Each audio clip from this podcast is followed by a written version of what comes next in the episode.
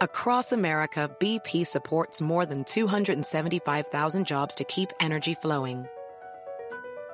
Jobs like building grid-scale solar energy in Ohio and producing gas with fewer operational emissions in Texas. It's and, not or. See what doing both means for energy nationwide at bp.com slash investing in America. Pulling up to Mickey D's just for drinks? Oh yeah, that's me. Nothing extra, just perfection and a straw. Coming in hot for the coldest cups on the block. Because there are drinks. Then there are drinks from McDonald's. Mix things up with any size lemonade or sweet tea for $1.49. Perfect with our classic fries. Price and participation may vary, cannot be combined with any other offer. Ba da ba ba ba. Hey yo, this is Big Daddy Kane, and you're listening to another hot interview on the library with Tim Einenkel on rapstation.com. Growing up living life with no concern with it. Permanent curves in the road, we just turned with it. Was like a tournament. How we played on the streets of this big apple that got a worm in it. Had to earn in it. Pack groceries and toted bags just so we could sport imported tags. And though we didn't have a wealth of green, stepping on the scene crisp and clean gave us self-esteem. Guess Masta Ace, legendary MC, Juice Crew member. He is the gold standard when it comes to lyricism. Not only is he an accomplished solo artist, he's also a member of EMC, touring the planet on a regular basis, and obviously showing everyone how it should be done. He and his label M3 Records recently inked a deal with Penalty Entertainment and is currently working on a new album, which is scheduled for release in mid 2015. Masta Ace, welcome to the library with Tim Einenkel on RapStation.com. Good to be here, man. Looking forward to it. So I want to start from the the way way beginning. Uh, you were born in Brownsville, Brooklyn, um, and I read that your early hip hop influences were just dudes that were around the corner rhyming in the park. So two questions: Do you remember any of those lyrics that they came up with? Uh, any like not even just it doesn't have to be the exact lyrics, but concepts they were coming up with, and also how do these local artists, those local artists, still influence you today in your rhymes? Well, the main guy for me in my neighborhood was a guy named Charlie Watt. He actually lived in my building, Charles Charles Hardison. Uh, I lived on the seventh floor. He lived on the sixth floor, and he would walk around with his radio, his big radio, playing his rhyme, his raps that he would do in the house or in the park, and um, his signature thing that he would always say, because back then, like rappers always had like certain kind of things that they would say in between before they got to the next written rhyme. So they'd be like, "To the beat, y'all, and you don't stop." That kind of stuff. That wasn't that wasn't written. That was just something to fill in the blanks before you got to the next beginning of the next rhyme. And so his thing was he would always say, "To the beat, mother butter, to the beat, mother butter, to the beat, mother butter, to the beat." And then he would start his next his next rhyme. So anytime you heard that to the beat, mother butter, I don't know where he got that from, but that was his his signature kind of line that connected his rhymes together. And uh, like I say, he lived in my building and he used to rap out in the park. And he was one of the first guys that I looked up to from a, from an MC standpoint. So are you still connected with those guys? I mean, do do they ever like say, "Oh, I just heard your new album," or I mean, do you talk to them about how they influenced you? I'm not. I'm not. I haven't seen Charles in many, many, many years. Like since we were kids, really. But um, through the through the miracle of Facebook, uh, we've we've found each other, and um, I actually spoke to him on the phone probably like about six, eight months ago. Spoke to him on the phone, um, and just kind of got we just kind of filled each other in on each other's lives. I mean, we're talking about decades, like you know. So it's like you know, yeah, I'm married, I got kids in college, this and that, and so that that's pretty much what the conversation you know w- was about. I lost touch with a lot of people from my neighborhood, but there are still a handful of people that um, through Facebook that you still kind of connect with. Uh, so you obviously you've done concept albums as a solo artist, you know, A Long Hot Summer, um, Disposable Arts, um, and you've also done concept albums as a group with like EMC. Um, you've also done albums with, obviously without concepts. Uh, for you, how, well, one, how do you keep coming up with these themes when you do these concept albums? But two, um, what's easier for you? I mean, is it easier to kind of have a game plan, I guess, of like this is my album, this is going to be the concept, or is it kind of better to be more free form for you? Well, how I keep coming up with them, just to answer the first part of your question, is um, I don't come up with them. They come to me. Like, I really believe that um, somewhere in the universe, you know, I'm influenced creatively. I don't know where that source or where that place is from, but I find myself waking up four o'clock in the morning for no reason and then not being able to fall back to sleep and then I get these brilliant ideas. And I can only you know blame that on something beyond myself. Um, and so once I sort of found the concept album as something that I enjoyed doing I knew that I wanted to continue to do that over and over and over again each time there was uh, a concept album on on the table or an album on the table and I had to figure out a way to uh, connect the songs together and make it a cohesive story. Um, that was always the challenge for me because I've always been a writer. Before I was a rapper, I was a writer. You know, um, all the way back to as far back as sixth grade, seventh grade. You know, I was writing stories, and um, it's just something that's in me. Um, and when I make these concept albums, the storyline around the album is an exercise for me. And it's a challenge as well because now you, you're trying to make this story that you're trying to tell in between songs connect to the songs in some way. And so um, I've just enjoyed doing that. And I, will continue um, to do those kinds of albums because for me as a writer they're just a lot of fun to do after your solo album, one of the things you did was you did um, Masta Ace and Masta Ace Incorporated. Um, and I read, and you said in Brian Coleman's uh, Check the T- Technique Volume Two, you said the reason why you wanted a crew was because you realized at the time groups sold a lot more than solo artists. Um, how much, I guess, then compared to now, does your artistic process or your artistic um, decision making depend on the financial gain? Uh, is it? I mean, how do you weigh, I guess, financial gain versus not uh, versus versus your artistic vision? honestly, um, it doesn't play into my thinking at all anymore. Um, many years ago, when I was signed to these different labels and distributed by these majors, um, you know, I had to think in a more um, just I had to think in terms of sales and how to how to what's the best way to get sales and what's the best way to you know, make a record that's gonna do this or do that.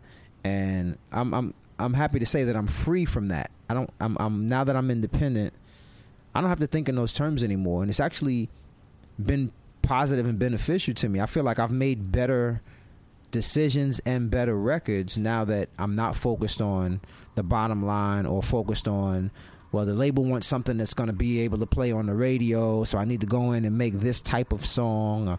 Um, it's just a, a, a great feeling to be able to go in and just literally make the exact song you want to make the, the, exact album you want to make and it come out the way exactly the way you wanted to make it and you didn't think about this has to be a song for the radio or this has to be a song for this group of people or this has to be a song for the commercial crowd you just went in and you just made an honest record um, I definitely don't long I don't long for those days when I when I when I was uh, in in those situations on those majors and forced to make those kinds of kinds of decisions. And I'm I'm happy where I am. I'm, I'm independent. and I'm loving it.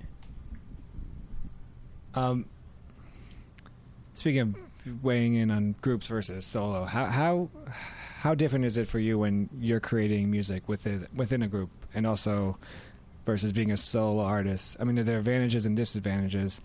And one thing I'm wondering is, has there ever been a point where in a group you're doing a, let's say with EMC for example, you're doing a song, you only have this much time, and you start writing lyrics and you realize, oh crap, I have, I, am you know, I'm so inspired. I have, I have, I have enough for a whole, a whole song right here, or even a whole album. So has there been any times where you've held out those lyrics for another album or another um, track, another record for your solo stuff? And if so, can you tell us which tracks those might have been? Well, that's never actually happened. But what I will say is that um, creating for a group as opposed to creating for myself, um, the group the group thing is a lot easier. It's a lot less stress, a lot less pressure, because you're really only going to be responsible for a verse, and um, so it it definitely cuts down on the amount of writing that you have to do, um, which is always fun. Um, but at the same time, um, as kind of the director of the album, I still have more work to do beyond just like if I could just write my verses and then just you know call me when the album's done. Like, but I can't do that. I'm actually after after I write my parts, then I have to reach out for the features, reach out for the choruses, the hooks. The, I mean, we all kind of contribute to that, but I'm kind of the overseer to making sure that all of those things connect, and I have to make sure that the side side artist contracts are signed and filled out, and all the paperwork and all of that is involved. Then I have to figure out the the skit, the storyline, bring people in to record the skits, write the skits. Um, so there's still a lot involved in it for me, but I enjoy it, so I'm not complaining. Um, but when I'm when I'm writing for myself, I can. That's when I really can run away with it and and and, and get lost in the beat and just start writing verse on top of verse or writing 24 bar verses 30 bar verses um, um, but since i when i know i'm working on emc i know that i'm going to cut cut myself off and and unless it's really something super like pressing like guys i really got to do a 24 on this like that hasn't happened um, and we i think we all each do a good job of kind of deferring to the other person let, letting everybody kind of get their get their stuff off and uh, we just good at communicating and, and creating and everybody staying in the same on the same page with what we're doing. I read that it wasn't until your until you shot the video for the symphony where you felt your career kind of jumped off and you knew you wanted to pursue this as a career. Uh, but have you ever thought of like if you weren't doing this, what you would be doing, and then also how much do you think hip hop culture would play a part into that alternative career? I went to college. I got my degree in marketing um, I had had enough credits for a minor in advertising, and advertising was actually what my concentration was. Um, it just so happened that my the school that I graduated from, University of Rhode Island, they didn't offer advertising as a major, so I had to do I had to take marketing. But what I did was all of my elective classes, every every class that I took within um, the business uh, school, the school of business, was geared towards advertising. My my goal was to when I graduated from college to get a job at one of the advertising agencies.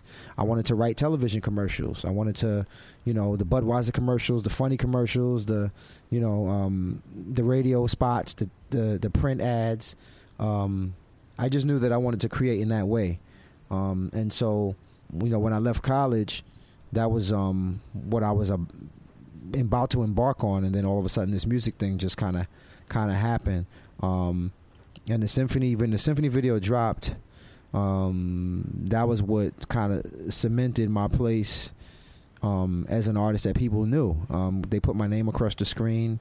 They showed my face on a freeze frame. They showed my my face, my name, and from that point, um, things have been completely different. Like the the day that video came out, I came back around my neighborhood and everybody was losing their minds, going crazy because uh, they couldn't believe that was me, and it, it, just turned into this whole thing. And then I got to kind of see the other side of it, the the the so-called fame side of it, and how people start to act a little weird and different.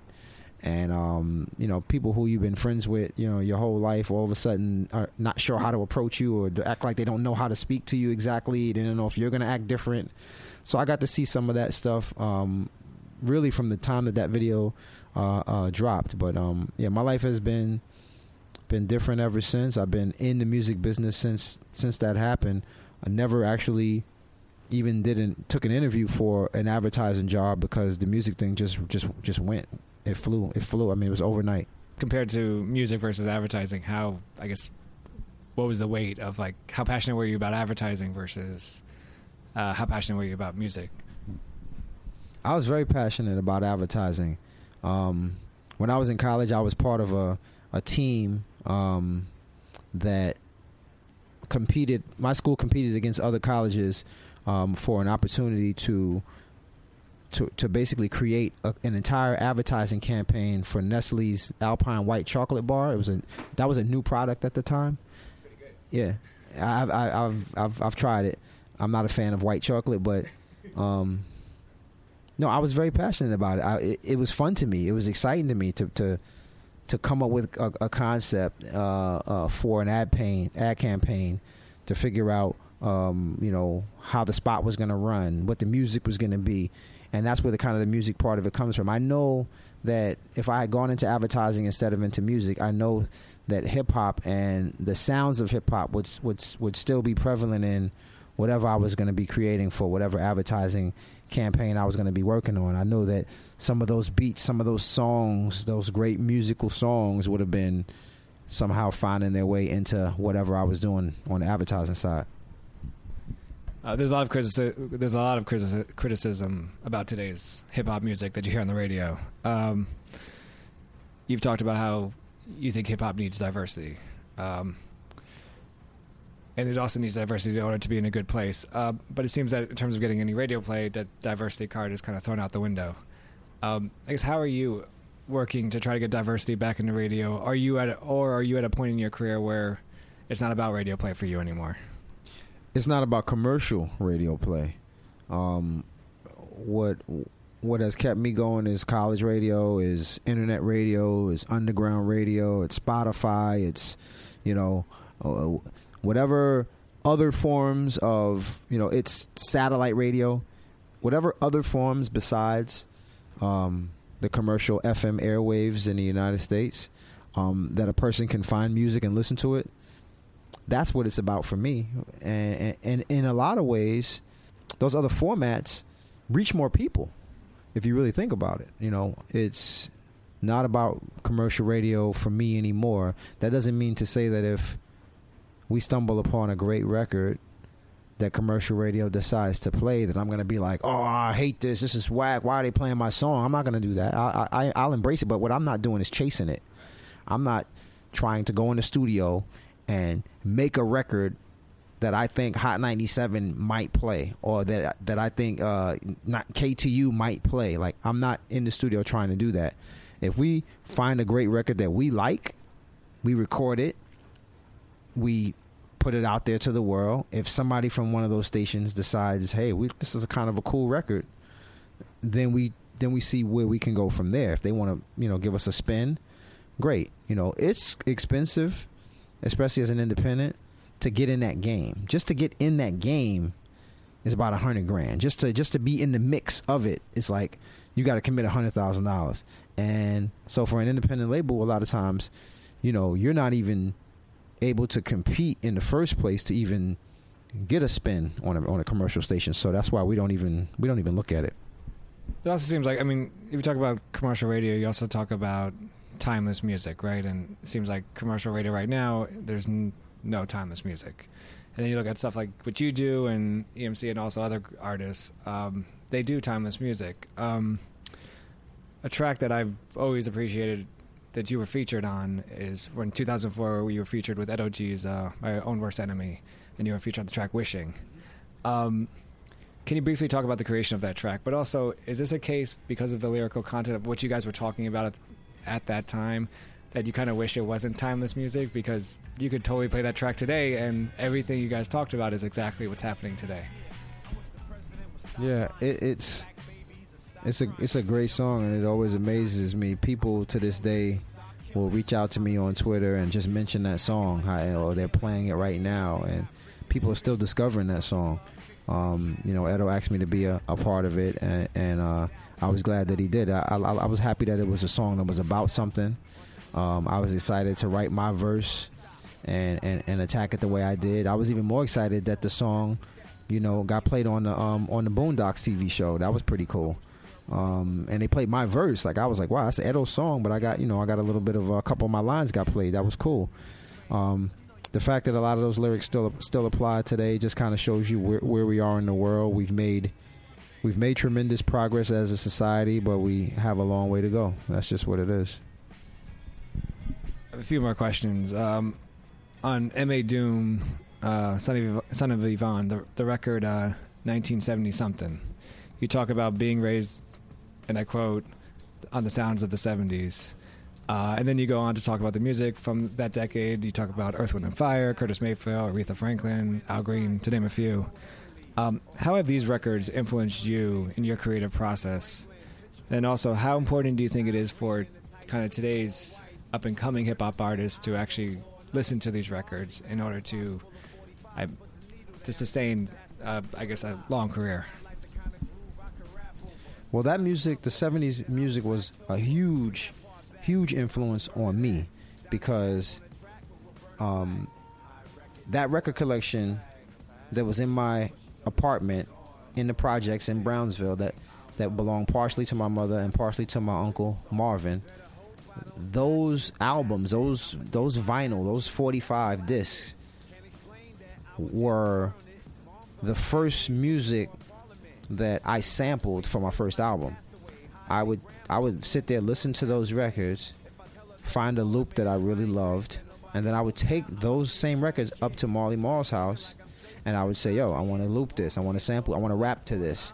And he would obviously create the beat and do do his magic to it. But um, that music was the backdrop for my childhood. You know, um, it's so funny when you're when you're eight, nine, ten years old.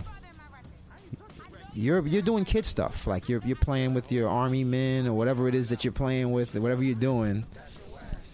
And in the background, there's music playing from the living room. You're you're you're taking a bath. You're in you know you're, taking a bath. You're playing uh, playing with your toys in the bathtub, but there's music playing, and you might not be paying attention to it as a ten year old kid, but it's seeping in, and you hear that same song when you're 25 and it immediately hits you in your soul you might not remember that you were taking a bath at the time that song was playing, but it brings you right back to the smells of your, you know, the, your apartment, your the sounds, whatever was happening around you at that time. It, it immediately transforms me, transports me back to being a ten year old kid and hearing Earth, Wind, and Fire playing constantly on repeat, literally in my house. Um, and so yeah, those those those songs, those records really shaped me.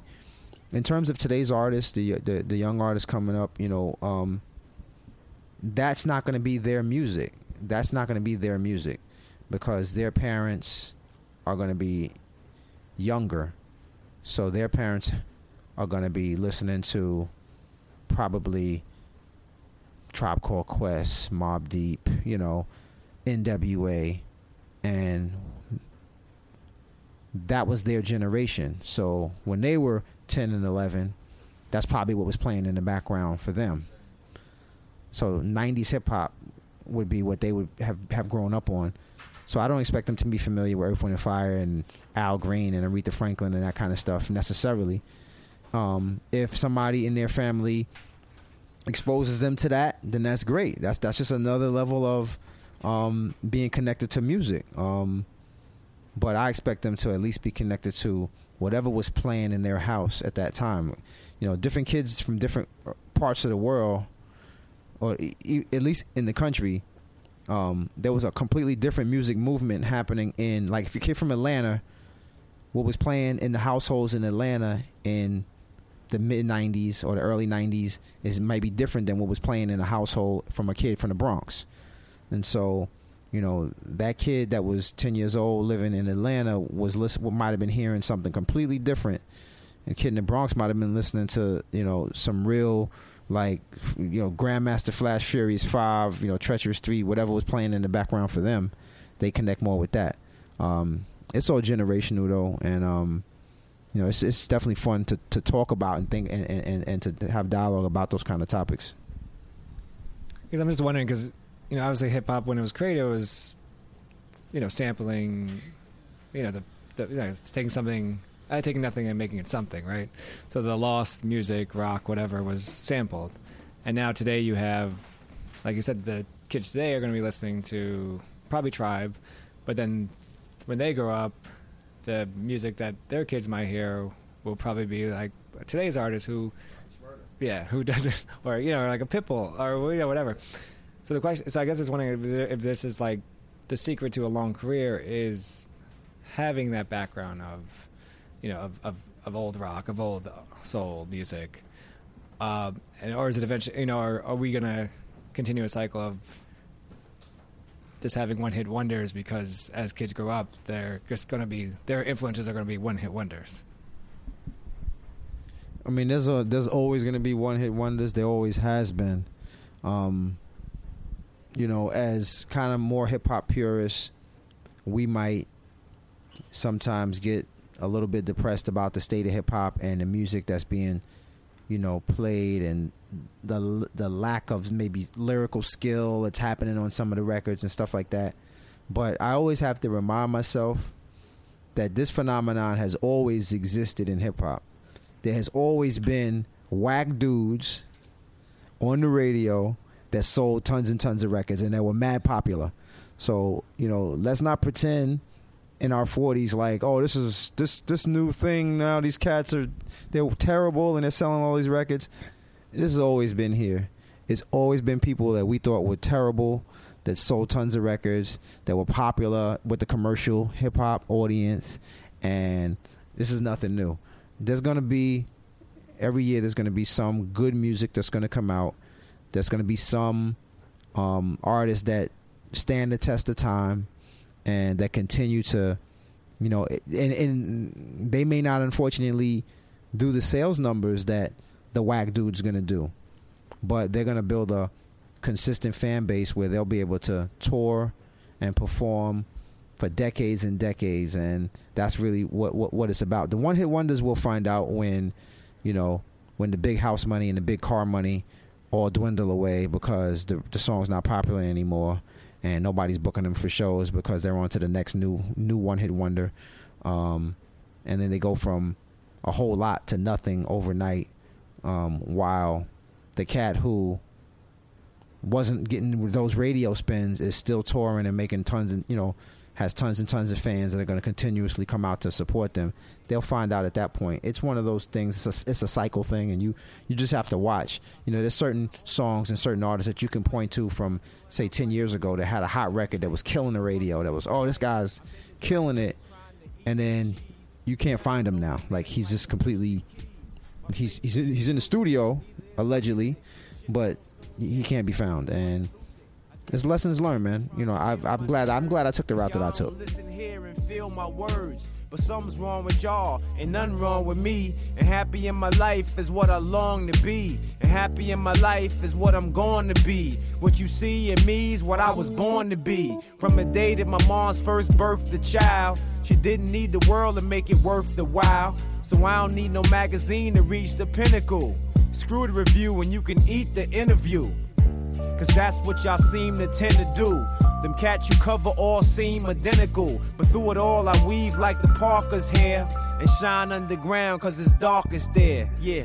I keep moving along, keep bringing it on, and keep singing a song, but y'all ain't listening. I keep moving along, keep bringing it on, and keep singing the song, but y'all ain't listening. I keep moving along, keep bringing it on, and keep singing the song, but y'all ain't listening. Keep moving along, keep bringing it on, and keep singing the song. Y'all industry niggas should be feeling ashamed. Y'all like, he ain't stealing the game, we stealing the name. But wait just a sec, that's straight disrespect. If you take shit and jet, then don't be late with the check. I'm on the underground trying to scrape and scrounge. It sure would feel good to take a break and lounge. All these ups and downs like a roller coaster. Life is the bitch, I'm trying to hold her closer. I'm killing every nigga in sight. Sight. The bigger the dog, the bigger the fight. If you really say you know me, then you figured I might. Try to use my anger as a trigger to write. I put it down simple on the paper pad and try to take a stab at what is making me mad. I jump on the track and I ride it through and do it for the people that are tried and true. But y'all so fickle, y'all love me today and tomorrow love another cat and shove me away. But most ain't committed to do it how I did it, in the way that I did it, in the way that I spit it. It's like my verse the truth, and it might hurt the booth. But first the proof, it gave birth to youth. Raps like trying to take a piss in the wind. I'm just glad to know that some of y'all were listening in. Yeah. I keep moving along, keep bringing it on, I keep singing a song, but y'all ain't listening. I keep moving along, keep bringing it on, I keep singing a song, but y'all ain't listening. I keep moving along, keep bringing it on, I keep singing a song, but y'all ain't listening. I keep moving along, keep bringing it on, I keep singing a song.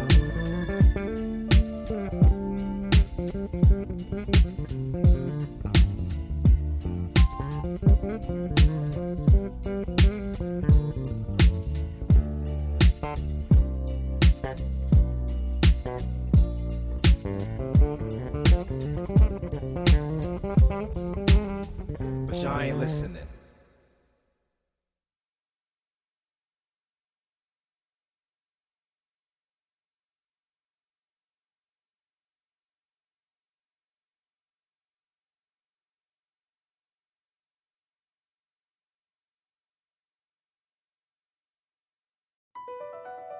Across America, BP supports more than 275,000 jobs to keep energy flowing.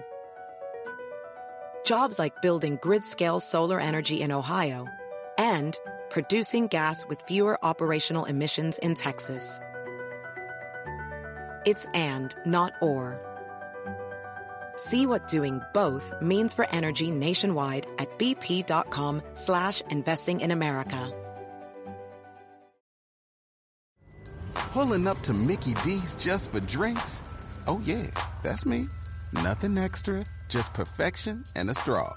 Coming in hot for the coldest cups on the block. Because there are drinks, then there are drinks from McDonald's. Mix things up with any size lemonade or sweet tea for $1.49. Perfect with our classic fries. Price and participation may vary, cannot be combined with any other offer. Ba da ba ba ba.